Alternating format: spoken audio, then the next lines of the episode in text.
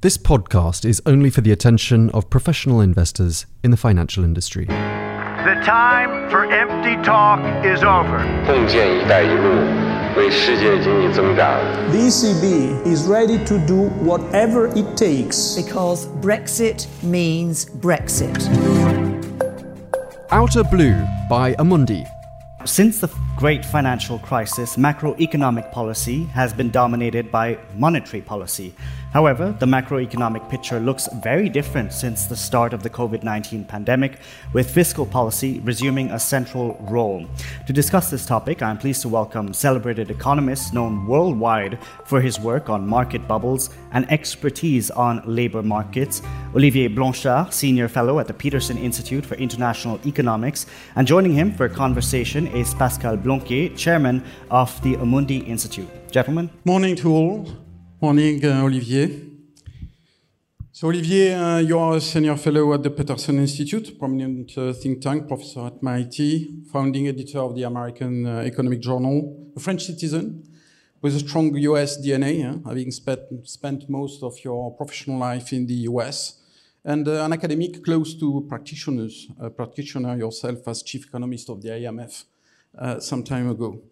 Uh, your research areas are numerous bubbles, GFC, labor market, employment, inequality.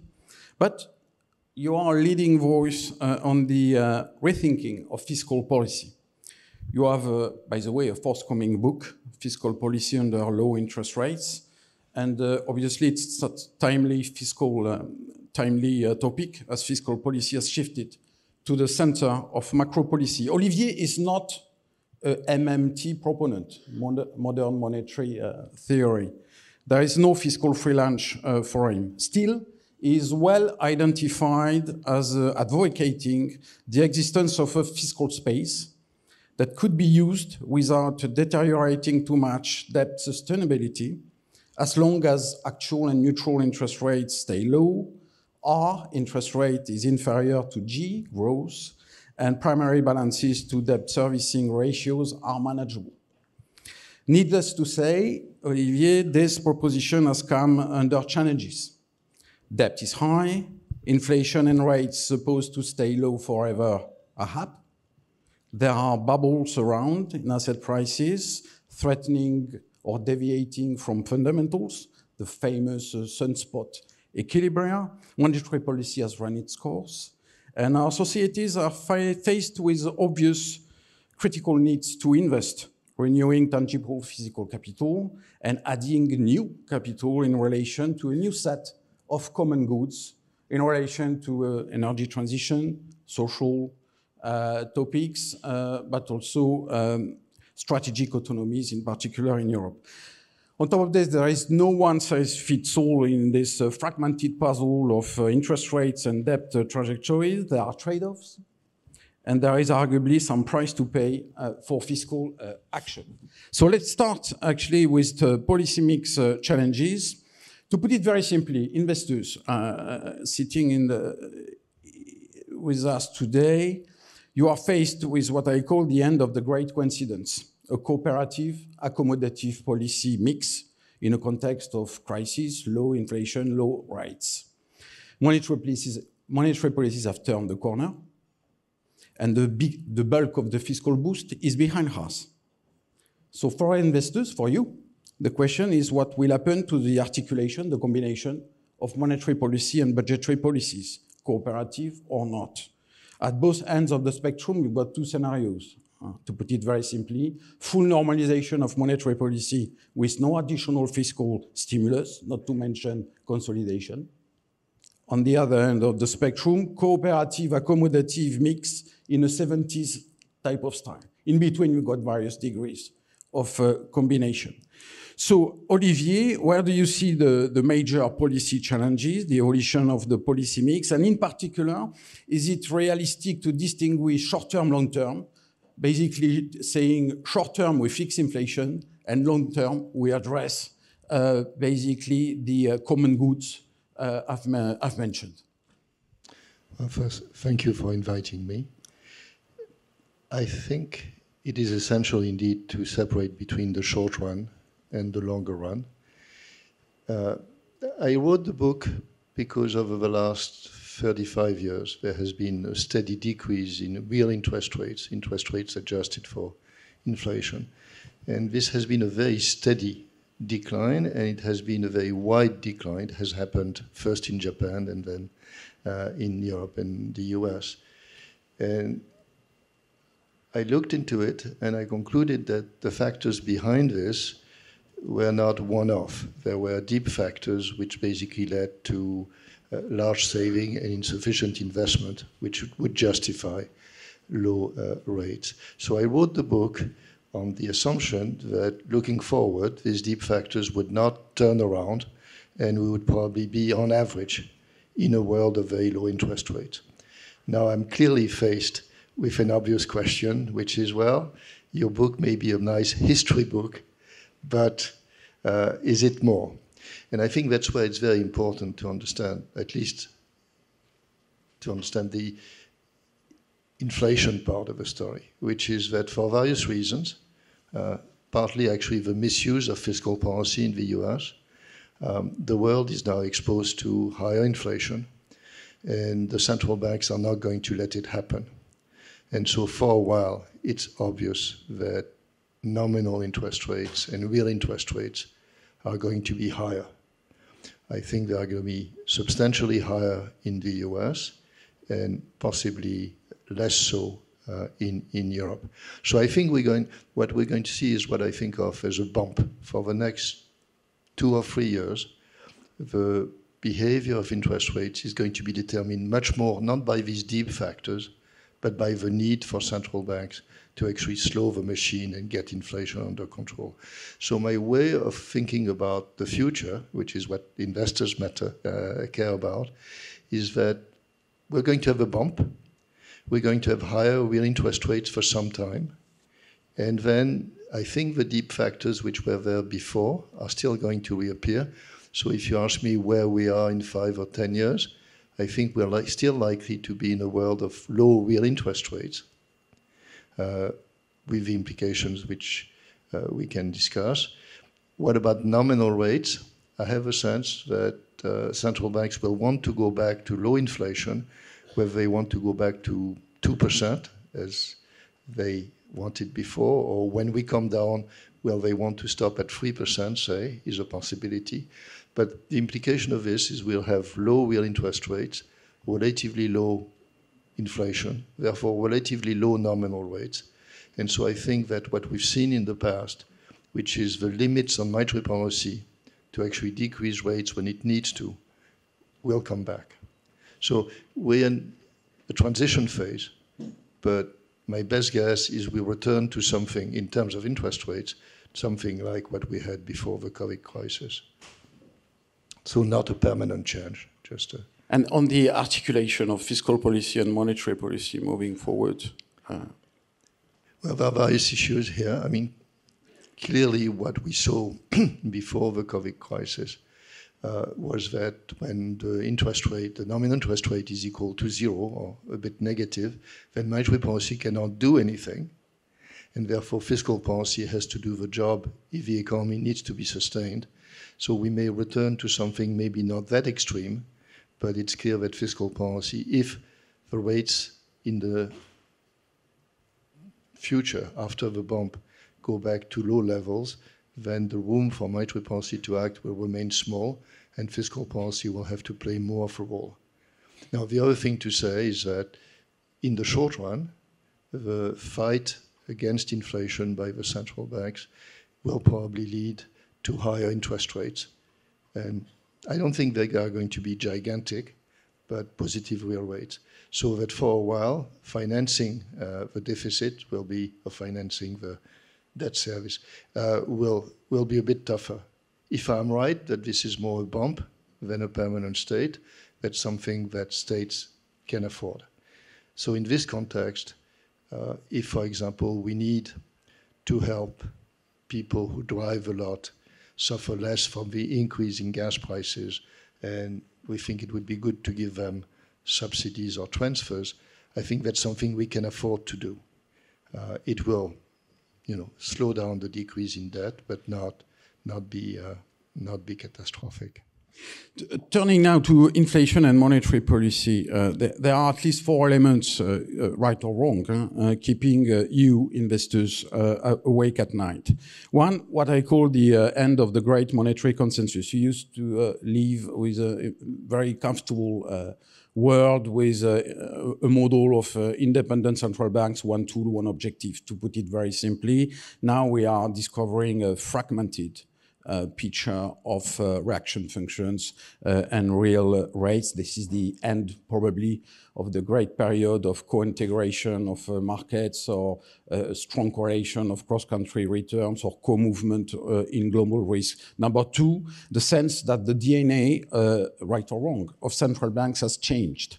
There are various talks, and not only talks, about fiscal dominance, financial repression, an asymmetric approach between uh, growth and inflation, between asset prices and traditional inflation. Number three, uh, the idea that they have fallen behind the curve, uh, maybe not by, not by chance nor by mistake, actually, by downplaying or denying the monetary origin of, the, uh, of today's inflation.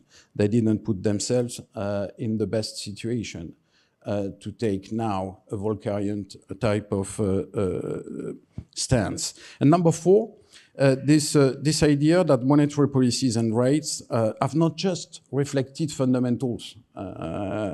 there are other factors, the role of the Asian Chinese platform fueling disinflation in the West, driving the cost of capital and rates down. It has lasted 35 years or so, but actually it's now being uh, uh, uh, reversed.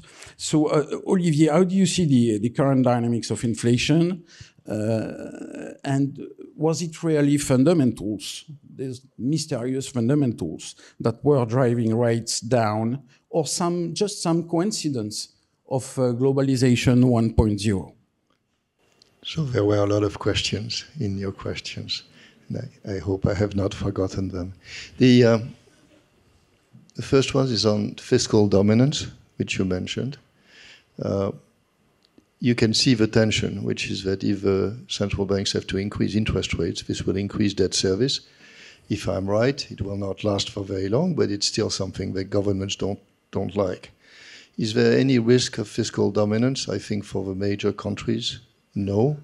Uh, the ECB has 19 masters.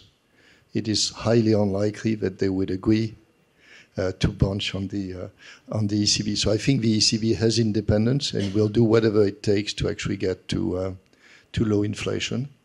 In the US, I think there is more reason to worry. I think under the existing chairmanship, there is no reason to worry. I'm absolutely sure that Jay Powell is totally committed to doing the right thing, even if it needs, even if it leads to higher rates. And Joe Biden has indicated that it's uh, Jay Powell's responsibility, not Joe Biden's.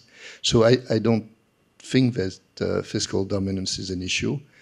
There's fi- financial dominance that you did not mention, uh, the worry that by increasing rates you're going to decrease asset valuations. I think that central banks see this as part of a process of adjustment. Uh, as long as it doesn't need to pounce with balance sheets, which it doesn't seem to at this point, uh, I think they'll do it as well. On on the other issues. Um, monetary policy of the future, the many instruments, I think that was one of your questions. I think that we have to rethink QE and balance sheet operations. Uh, we introduced them uh, when we basically got to the zero lower bound and had to find ways. We still don't quite know how they work. And they are a very complex instrument. We don't exactly understand what it does to the yield curve and, in turn, what the yield curve does to the economy. Uh, I think my own preference would be to get rid of them over time and return to a world in which the uh, authority has basically one tool, which is the short rate, and then let the yield curve do its job. With one exception, uh, which is that liquidity provision is clearly something which can be important. We saw it in the euro crisis. And for example, for a bank like the ECB, although I would like them to decrease their balance sheet in general, I want them to be able to actually intervene when markets become dysfunctional. For example, when investors decide that Italy is no good and ask for a high spread. I think this will remain a central function, especially for the ECB. Um, so I think we have to rethink what the role of the monetary policy and the instruments of monetary policy are. Um, I think I've answered three of your questions, or maybe two and a half. Uh, you're welcome to come back and uh, and ask what I've not what I've not answered. Okay, um, moving to the, the, the famous fiscal space. Actually, uh, uh, is there a space at all for all? Uh, is it a free lunch? Uh, there are big assumptions behind this uh, fiscal space uh, thing. actual and neutral safe rates would would stay low on fundamentals for in the future. Uh, there would be a global safe real interest rates, but in reality, we are seeing uh, more and more fragmentation of uh, this this picture, which is a limitation to the the, notion of of fiscal space or, or policy recommendation. And last but not least, actually, there are bubbles around. Uh, sunspot, uh, uh, equilibria, they are all fiscal space killers potentially. Uh, so, uh, so Olivier, uh, so back to my to my question: Is there a space at all? are we overestimating the space? is there a price to pay? how do you see it? So I think that has to be answered country by country. Uh, fiscal space is a question of if you need to, can you increase the deficit for a while for good reasons, or are you going to be penalized by markets who are going to think that that is unsustainable? Uh, the answer depends enormously on what we discussed earlier, which is that if we move from the current world of a world we just had to a world in which interest rates, real interest rates are 4%, say, which I think is zero probability, but just conceptually, then clearly fiscal space is much smaller, debt service is much larger under my assumption that we're going to have a few years of higher rates and then go back to reasonably low rates, then I think when you sit down and look at that dynamics, there's fiscal space. Most countries can, if needed, not just do it just for the sake of it or for the pleasure of it, but if needed, they can actually have a larger deficit for some time and not uh, be on a exploding debt trajectory. But that has to be assessed that goes back to kind of a design of uh, European Union rules. This, can, this has to be assessed the way rating agencies do it, which is to look at all the elements and decide, given the distribution of interest rates in the future, the distribution of growth, given what may happen to the social security system and so on, you know, what is the probability that that explodes? And my sense is when you do this computation at this stage, I'm not very worried. Okay. And what would you would be, uh, to be to be very concrete?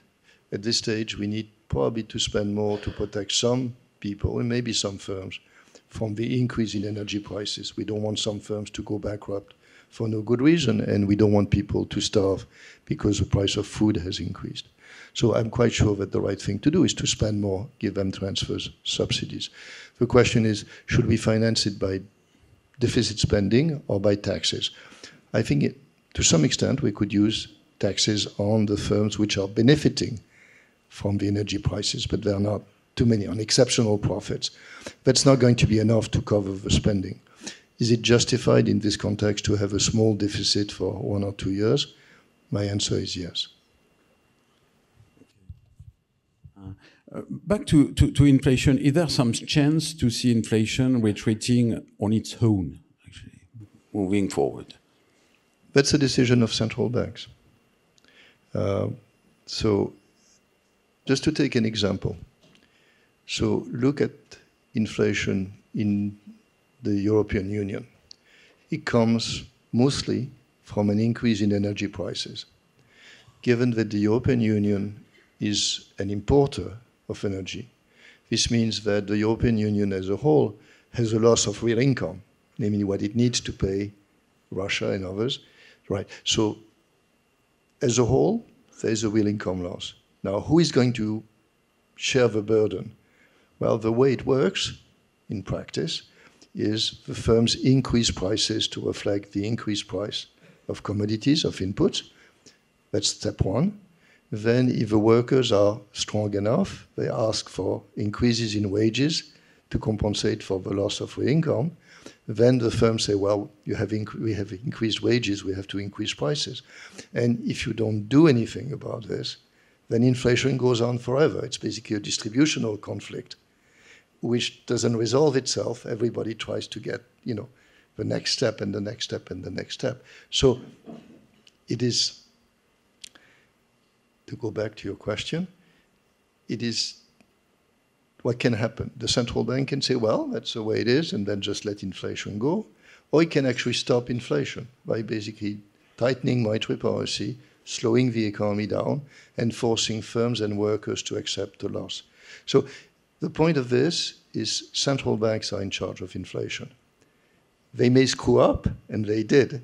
And you know, this is where we are. But in general, central banks say over 10 years have complete control of inflation, no matter what happens to the real economy, no matter what happens to productivity growth, no matter what happens to the price of Chinese goods. They just adjust the rate so as to basically get inflation on target. Now, as we've learned, sometimes they don't succeed, but that's what they try to do. And so, whatever you tell me about the future, lower productivity growth, higher productivity growth, China going one way or the other, green uh, investment being bigger, I think in my book has no implication for inflation over the next 10 years or 20 years. Uh, regarding I'm, I'm a, when I say this, I realize I'm talking like a monetarist, which is in the end, I think inflation is really something that central banks are in charge of. Yeah. And why did they miss the point, actually? Why have they fallen behind the curve? Who has? The why central did, banks. Why did they fall behind the curve? It's, uh, it's a very interesting story. So, again, the current inflation that the US has and has been imported through commodity prices in Europe goes back to the very large fiscal um, packages first from the Trump administration, but especially from the Biden administration in February of uh, 2021. That's what created the overheating. So the first question is why didn't the Fed react at that time? I think the Fed just did not realize how big the fiscal package was. And then when they started doing studies of what this implied, uh, in one interview, I've said they drank the Kool Aid. They basically convinced themselves that the so called Phillips curve, which is a relation between activity and inflation, was very, very flat. And we could have overheating for the US economy and not have inflation. They based this on the previous 30 years of data, which was a very quiet times and therefore not reliable for these times. And so they said well, we're going to have overheating. That's actually a good thing because it's going to allow some of the marginal workers to reintegrate the workforce, and that's good. Sometime in the middle of 21, I think that uh, Powell in particular realized that the staff had not been right. And since then, he has basically moved in the direction of having tighter and tighter monetary policy. But I think the point is it's important to understand that he has done this. He could have, on July 2021, he, we could have said, we've completely screwed up, and I now need to increase rates by 5%. Right? If he had done that, I suspect that there would have been a bit of chaos in financial markets. So here's, I think, his constrained optimization for him at this stage is to get where he wants to go, which is get rid of inflation, increase interest rates enough, but do it at a rate which is not going to scare markets too much.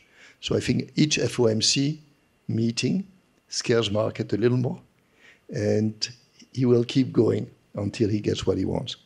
Thank you, Olivier. Let me conclude with the, the following remarks. I think for investors, uh, actually, I think that we, uh, to put it very simply, we've got two, two main roads uh, uh ahead, uh, the road back to the future and the road back to the 70s, to, uh, to, to put it very, very simply. Back to the future means that after all, fundamentals would be unchanged.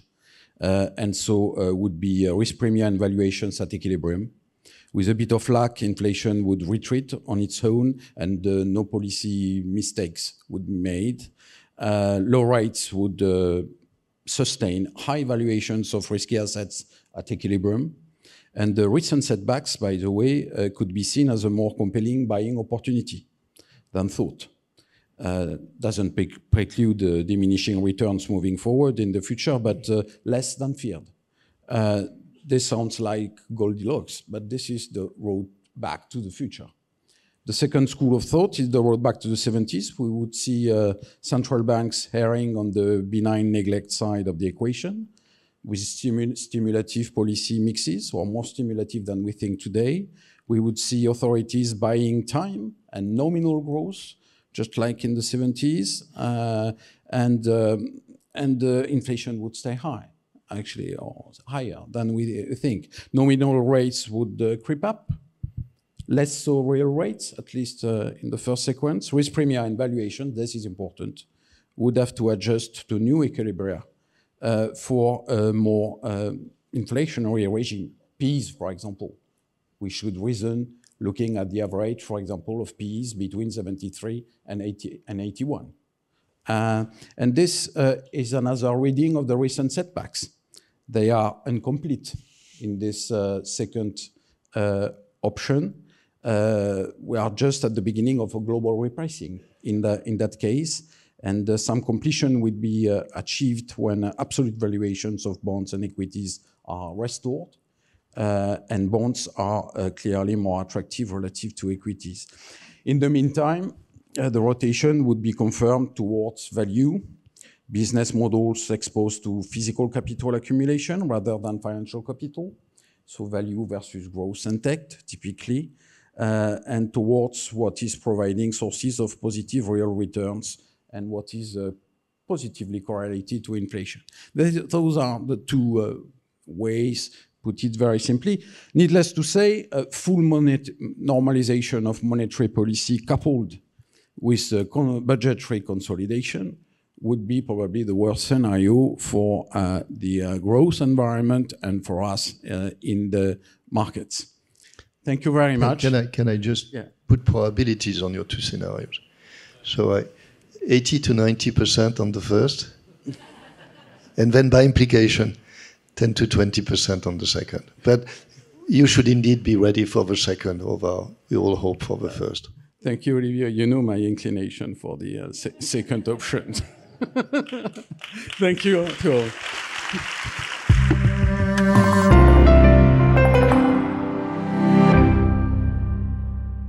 This podcast is only for the attention of professional investors as defined in Directive 2004 39 EC dated 21st of April 2004 on markets in financial instruments called MIFID, investment services providers, and any other professional of the financial industry. Views are subject to change and should not be relied upon as investment advice on behalf of a Amundi.